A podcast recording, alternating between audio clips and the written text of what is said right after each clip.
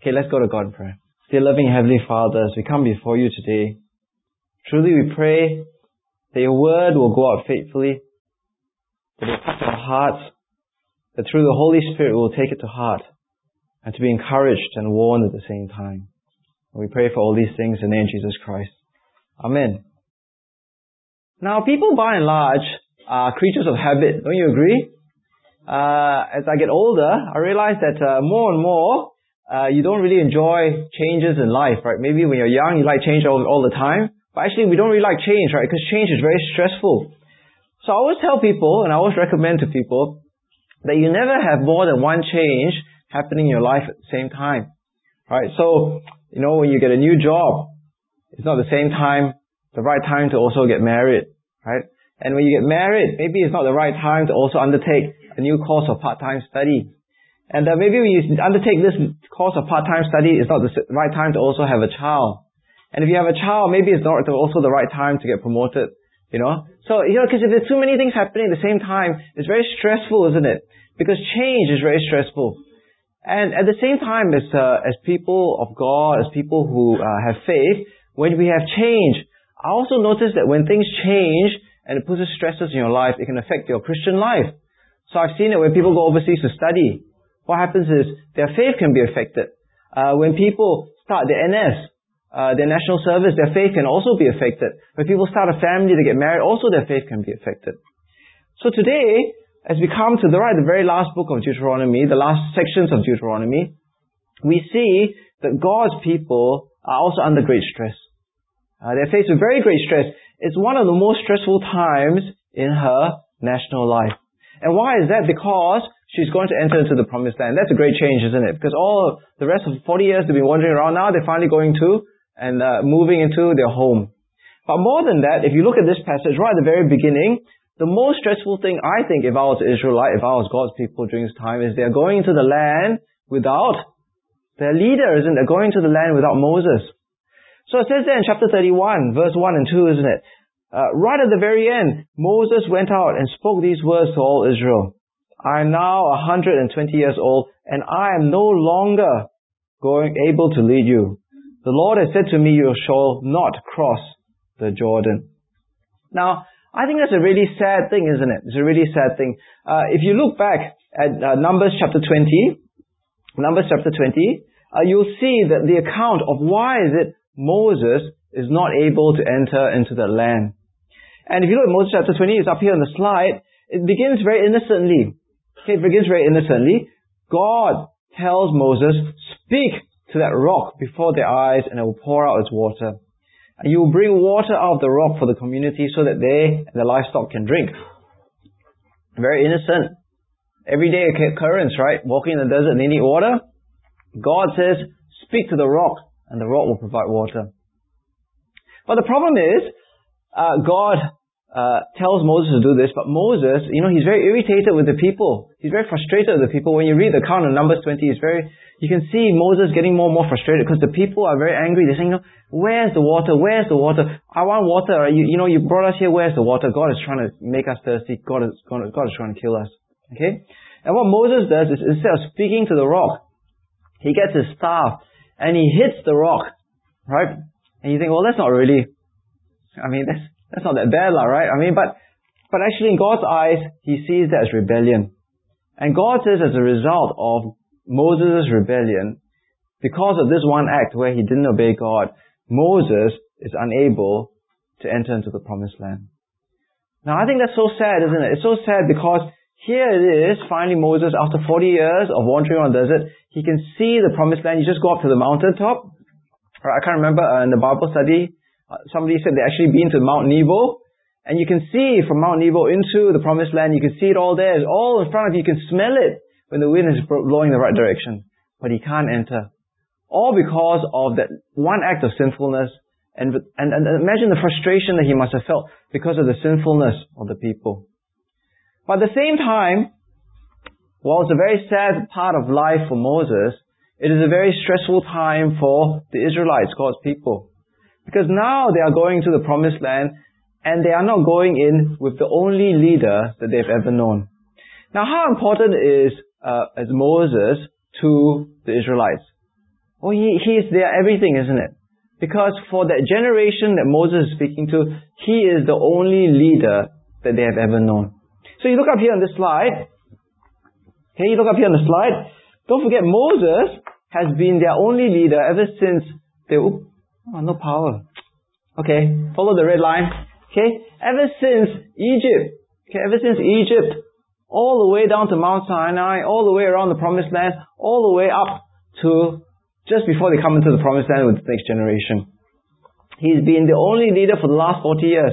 Imagine that. I mean, uh, we feel very dependent upon uh, our leaders. Just last week, Goh Keng Swee died. Right, and Goh Swee, you know, you read the newspaper, you read the, uh, you hear the radio, how, what a great man he was. You know how he was a very compassionate man, but yet he was a very honest man, he was visionary. And uh, when you read the newspaper, people sort of say, you know, well, there'll never be someone else like Goh Keng Swee. Right? So what, what, what, who in the next generation is going to be like him? Who like that is going to actually lead the nation? Now, uh, not comparing uh, ourselves unfavorably to Goh Keng Swee, but imagine Moses had been the ruler, I'm not the ruler, but the leader of Israel for 40 years.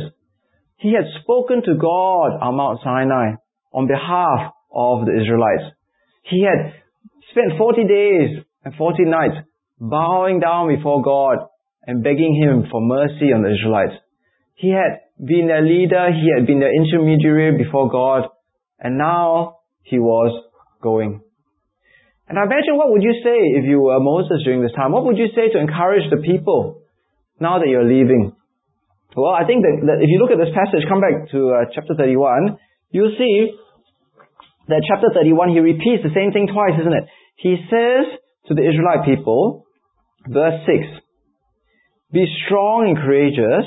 Do not be afraid or terrified because of them, for the Lord your God goes with you. He will never leave you nor forsake you.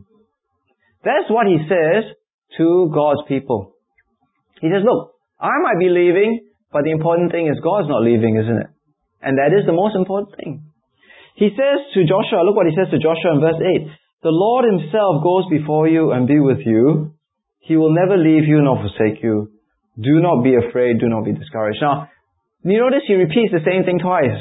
He says the same thing twice, right? Do not be discouraged. Do not be afraid. God goes with you. And I think that that's such an important lesson, isn't it? Because ultimately, it is not about Moses. It is not about Joshua. It is about God. So you look at your uh, your Bible. I don't know about your your your uh, version. My NIV begins chapter thirty one. What does it say there? Joshua to succeed Moses, right? If you look at your Bible, is that what your subtitle says? Joshua to succeed, to succeed Moses? Actually, I think that's the wrong title, isn't it? It's not about Joshua succeeding uh, Moses. It's all about Moses telling the people that God is the one who's always been the leader of the people. You see, look at what it says there in verse 4. Right? The Lord will do to them what He did to Sihon and Og, the kings of the Amorites, whom He destroyed along with their land.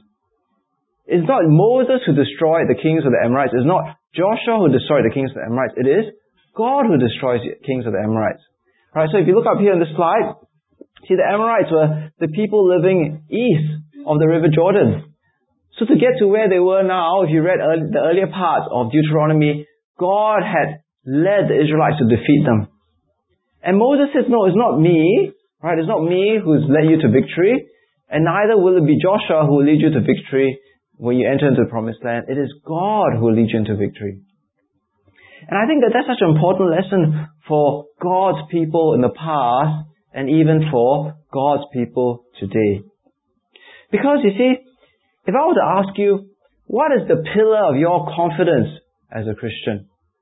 What is the foundation of your faith? What, where is your confidence? It should never be in a man. It should never be in a woman. It should never be in a human being.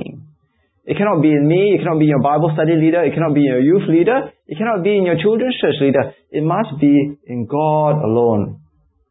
So I remember the first person that ever evangelized me, and uh, actually no, that's not right, isn't it? Because many people evangelized me. But the person that, that actually sowed the seed and, and, and reaped the fruit, right, to so to speak, was, uh, was Joshua Ng, uh, the guy that spoke to us in our church camp many years ago, right?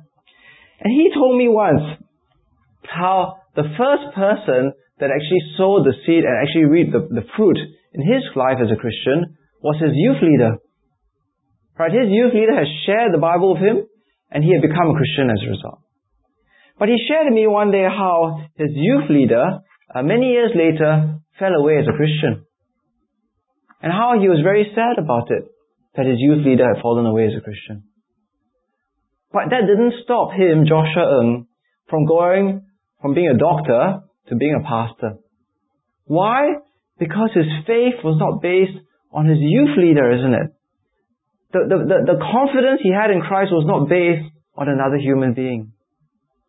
At the same time, I remember when I went to theological college, many of you know I went to theological college in uh, Sydney in Australia. In my second year in theological college, uh, I had uh, these British friends of mine. Imagine I went from Singapore to Sydney to study, right? They went from England to Sydney to study theological college and they brought their families with them. And one day they were very, very upset. Very upset. Why? Because their pastor, uh, a man called Roy Clements, I don't know whether you've heard Roy Clements, but he was a very, very renowned evangelical leader. Uh, he was reputed to be one of the best evangelical preachers in the world. Right? No less an authority than Don Carson actually said that he was one of the best preachers that he'd ever heard. He preached in America, South Africa, Australia, England, everywhere he's been preaching. But in the second year of my theological college, my British friends received an urgent email from their church in England saying that he had been suspended indefinitely because he had an inappropriate relationship with another member of staff. But did my my friends and classmates did they fall out from uh, theological college? No, they didn't. They were very sad inside because their pastor had done this. But they still continued, isn't in their faith? They still continued with their education, and today they're pastoring other churches. And why is that? I think it's because they've taken to heart what Moses says here, isn't it? The leader, the leader is not the human being. The leader of us as in our Christian walk is not a person. It is God Himself. And I think that that's so important for us in Singapore because so many times I meet Christians and they put so much faith in their leader. I think it comes from being Asian, no? Because you know in the West, especially in Australia, they're very anti-authoritarian, right? So, you know, the, the, the, the pastor, the leader, ah, yeah, doesn't matter. He's just like my, my mate, right? Okay? But, you know, in Singapore, we, we put the leader up, you know, in, in, in, rightly so, right? We respect him, or, uh, you know, in, in case of uh, other people, we respect the, the human being, but we must also see that that human being cannot be God to us, right? So many times, you know, you, I speak to some Christians and they say, oh, what church do you go to? And then I notice they never say, I go to this church or that church. They say, I go to this pastor's church. Do you notice that? They'll say, I go to my pastor so and so. As if, you know, that's, that's the, that's where the, the strength of their faith comes from. But that must never be the case. We must never put so much faith in a human being that if that person falls, our faith falls along with them. And I think that's what Moses is saying to the people there. Look, you're going to the promised land. But your victory, your success is not based on me. Your victory, your success is based on God. But he goes on to say, in the next section, in verse 9 onwards, that it is not just God who will determine the victory, but God's word, isn't it? God's word. So look at what it says there from verse 9 to verse 13.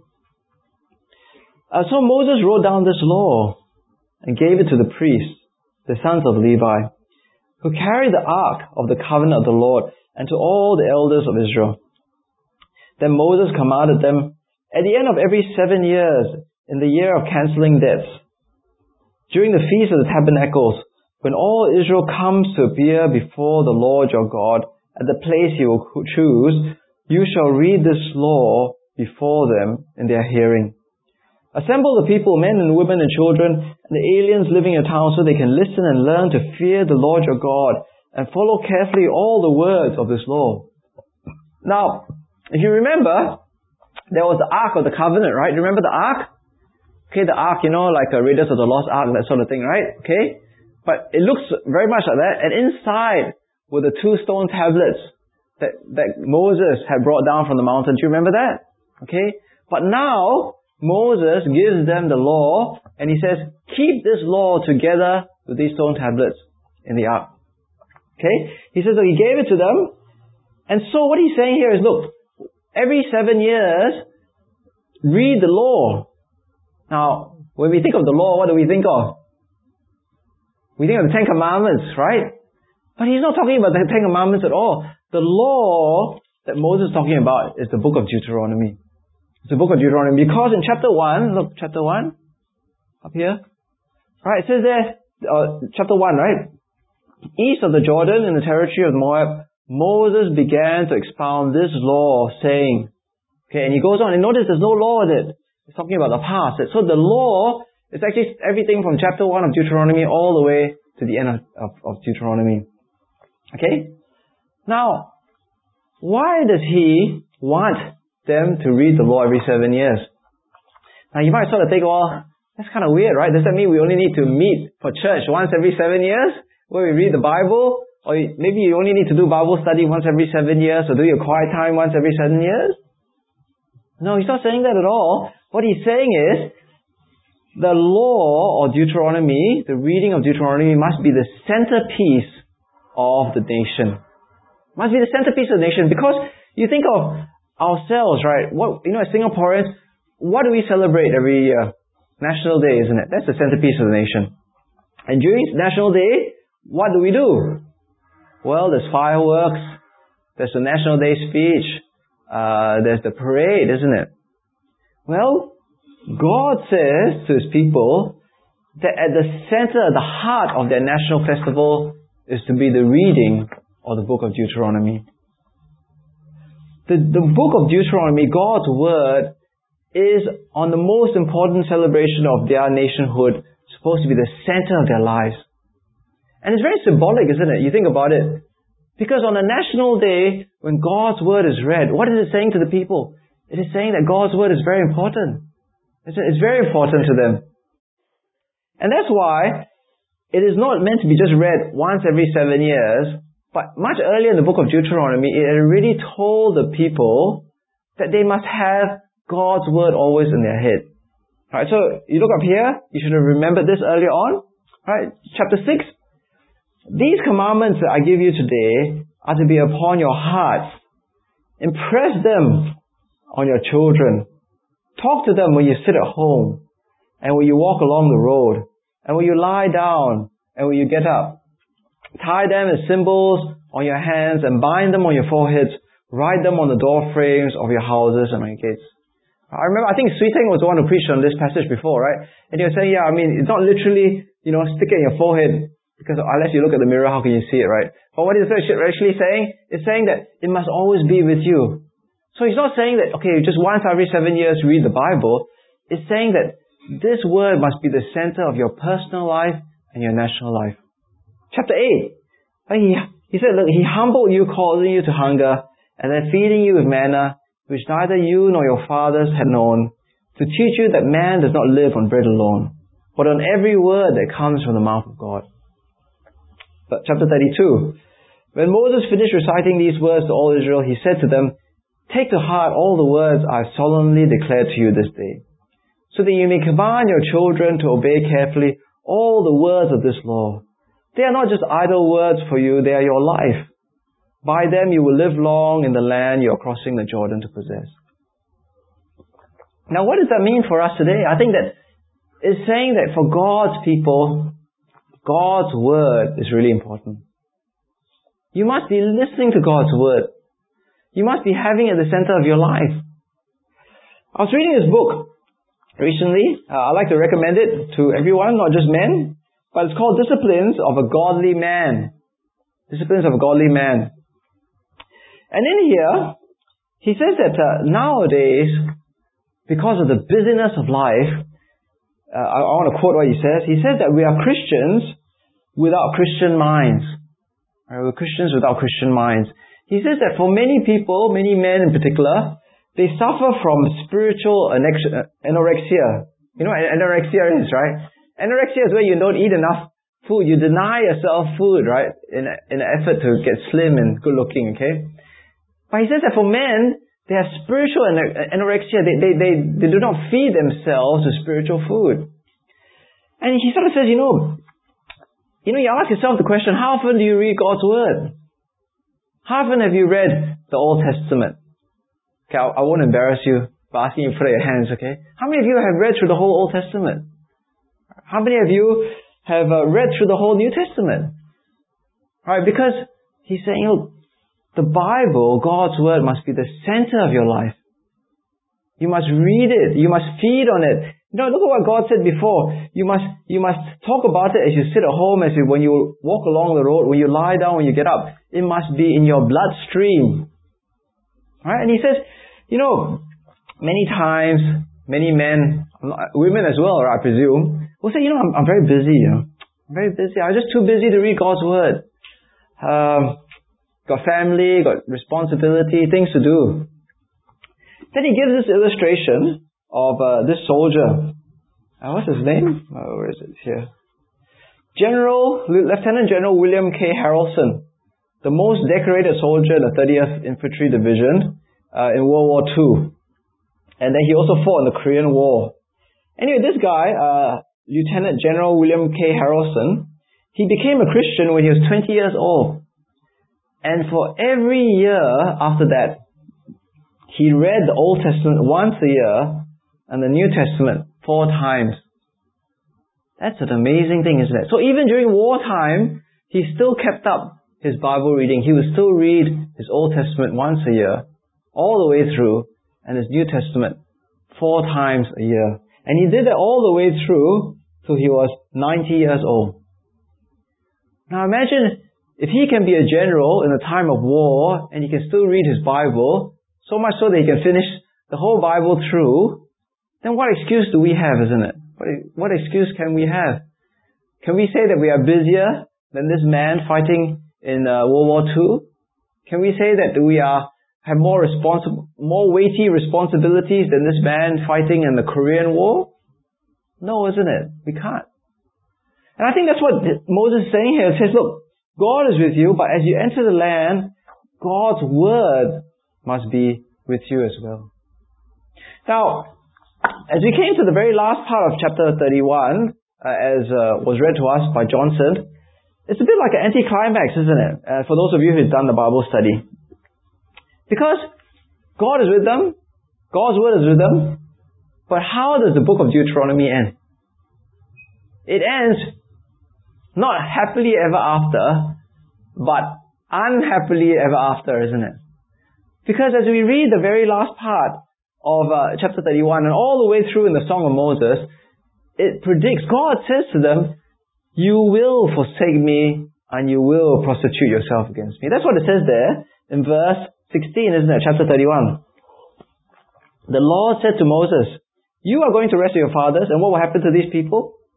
These people will soon prostitute themselves to the foreign gods of the land they're entering. They will forsake me and break the covenant I made with them.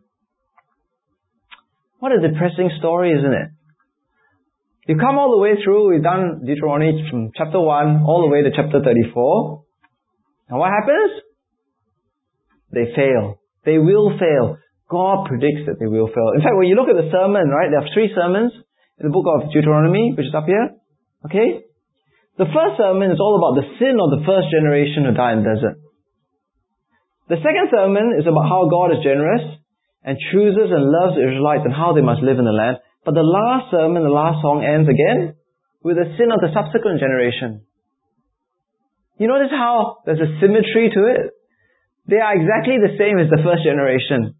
They will rebel against God. They will turn away from God. They will, they will, they will reject God and God will punish them. So how do we conclude the book of Deuteronomy then?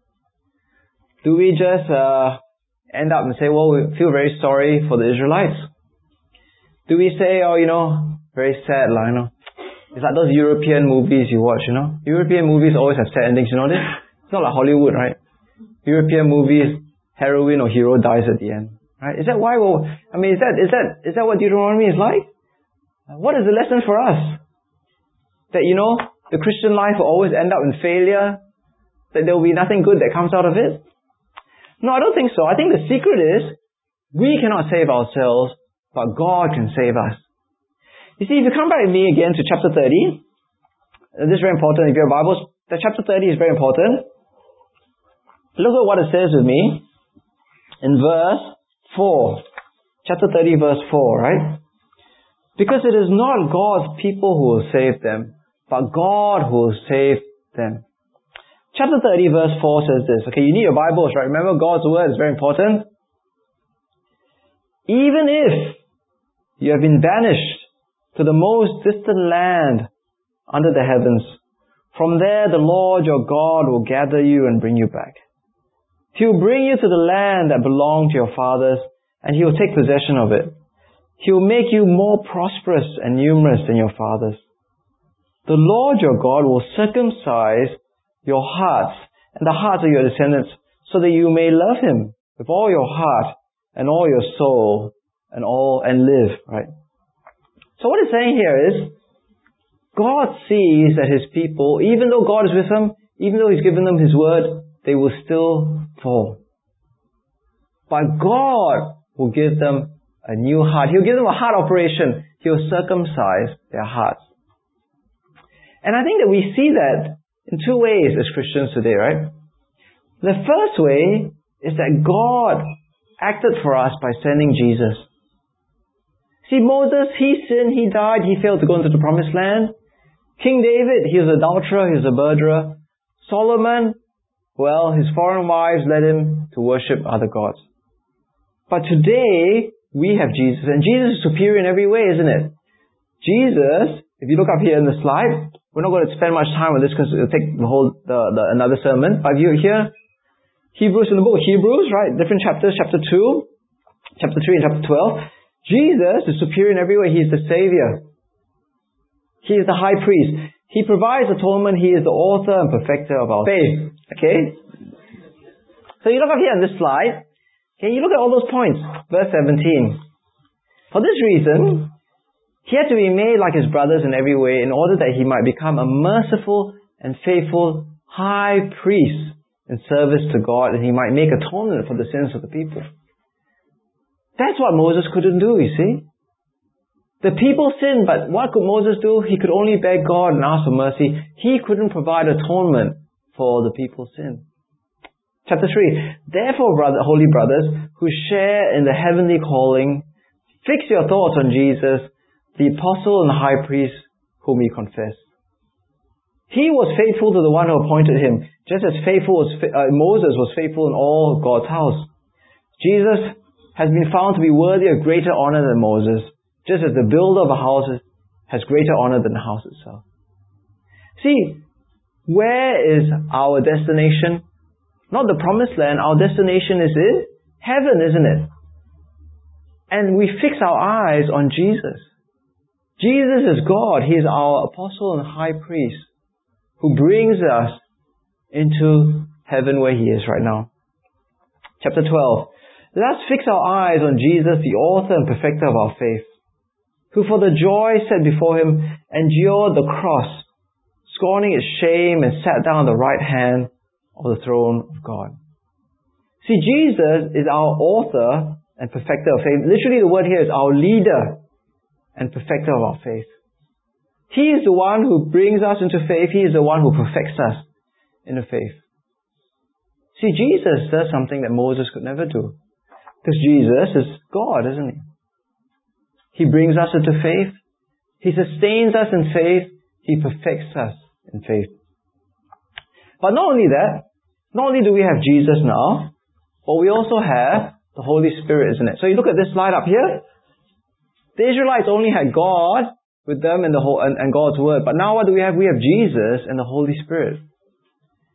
And together with Jesus and Holy Spirit, we have that confidence that we can, we will not fail like the previous generation. You see, the Holy Spirit actually circumcises our heart and makes us willing and able to keep God's law, isn't it? Now, I'm not sure when I, I, know, I know none of you actually know me from before I became a Christian, isn't it? No, I don't think so, right? Now, if you had met me before I became a Christian, I'll be a very different person. Which I wouldn't be a very different, I was a very different person. Right? I used to swear all the time. Hard to, hard to believe, right? Every second word, every second sentence coming out of my mouth was a swear word. Because, you know, I live in boarding school in Australia, so that's the way people talk. Right? Okay? so, you know, and then, uh, you know, I wasn't a very nice person. I remember what, you know, one of my friends, I, I, I did something very bad to, I, I, you know, I betrayed that friend and things like that. I remember meeting someone just yesterday who knew me before I became a Christian. I remember once I had a conversation with this person and his wife, and they said that, you know, you're completely different to what you were when we knew you before. Now why is that? Is that just because of myself? I don't think so, isn't it? It's because of the Holy Spirit in me. The Holy Spirit, me changing me and renewing me and making me want to live God's way. A pastor once said that his friend came to visit his church and he said, you know Christians, you're so disgustingly good. Right? And then why is that? Why are we so disgustingly good? Because, not because we, we want to put on an act, right? But because deep down inside, the Holy Spirit is transforming us and changing us to live God's way. In the, in the New Testament, which is, which is up here just quickly again, right, it says there that the Holy Spirit helps us to guard the good and deposit the pattern of living, the faith and love in Christ Jesus that we have with the help of the Holy Spirit that lives in us. In Titus chapter 3, right, it says that, you know, at one time we too were foolish and disobedient and deceived and enslaved by all kinds of passions and pleasures. We lived in malice and envy, being hated and hating one another. But when the kindness and love of God, our Savior, appeared, He saved us not through the righteous things that we had done, but because of His mercy. He saved us through the washing of rebirth and renewal of the Holy Spirit. See, notice how we are washed clean and renewed by the Holy Spirit. So in conclusion, as we look at this passage, as we come to the very end of Deuteronomy, it's both a warning and also a source of confidence, isn't it? It's a warning because do not put your faith in humanity. Do not put your faith in a human leader, but put your faith in God, isn't it? That's what it's saying to us. Do not make the same mistake as the Israelites as they entered into the promised land. And also teaches us the importance of God's word. That we must be soaked, soaked and overfull with God's word. But I think we should be thankful as well and confident as Christians because we have something that God's people didn't have that. We have Jesus. And He is our captain, He is our leader forever, and He bring us, He will bring us into the promised land. Not an earthly promised land, but a heavenly one. And we also have the Holy Spirit. So conclusion, I want to share with you this story about this uh, friend that I had when I was working before. And he has a very strange view of Christianity, you know, because for him, the Christian life is all about the service, the church service at the end of the week. You know, he'll feel very down. He really looks forward to the church service to be re-energized like a, you know, rechargeable battery. Right? He needs to be revitalized by listening to the upbeat, positive thinking message that he gets in church. But that's very different, I think, from what this message is telling us, isn't it? Because God is always with us. Whether we are in church today, whether you're at work on Monday, whether you're at home on Friday night, God is with you, isn't it? And God's word should be with you all the time, not just on Sunday morning. It should be shaping you in everything that you do. And your focus shouldn't be just on that service, on the weekend, or the songs that you sing, or the pastor, but your focus should be on Jesus. And you should be guided by the Holy Spirit in everything you do. Now I was reading the, this book, Why Great Men Fall, and I read something really shocking in it. Because he shares about a pastor in America, this can only happen in America because I, I, I don't believe this can happen in Singapore, right? Who shared with him that he has a drug addiction problem. Why is that? He takes cocaine before he preaches. Right? He takes cocaine before he preaches. Why is that? Because he needs more energy. Right? In order to, to get everybody worked up in the crowd, you know, he needs that buzz to get really, you know, to, to really get everybody going the service. But why do you need that? You See, because that's not what the Bible says. The power of the Christian walk doesn't come from you know, the preacher having cocaine in his bloodstream, but the power comes from having God in your life, from having the Holy Spirit in your life, by having God's Word around you and in you all of your life, isn't it? So I think let's learn the lessons of Deuteronomy here. That the secret is not Moses, the secret is God. And the secret is not Moses' word, it is God's word. And the focus for their lives is not Moses, but the focus is on Jesus. And we are guided by the Holy Spirit in everything that we do. And that makes us want to do the right thing. Not how much do we have to do, but you know, it's like we want to do what is right because the Holy Spirit inhabits us. Okay, let's go to God in prayer. Dear Heavenly Father, as we come before you today, truly help us to see that you are our leader. That you have sent us Jesus, who is our author and perfecter of our faith. That you have given us your word. And may we ever desire to read it and not give excuses. May we be filled with the Holy Spirit and guided in our Christian walk. That we have an inward desire to do what is right. To please you in everything that we do. And not to please the flesh. Dear Father, help us to see the history of our forefathers. To, have, to recognize that the people then on the east of the river Jordan were your people just as we are your people. But help us not to make the same mistakes that they made. To only trust in you, to read your word, and now that we have Jesus, to focus on Jesus in everything that we do. And we pray for all these things in the name of Jesus Christ. Amen.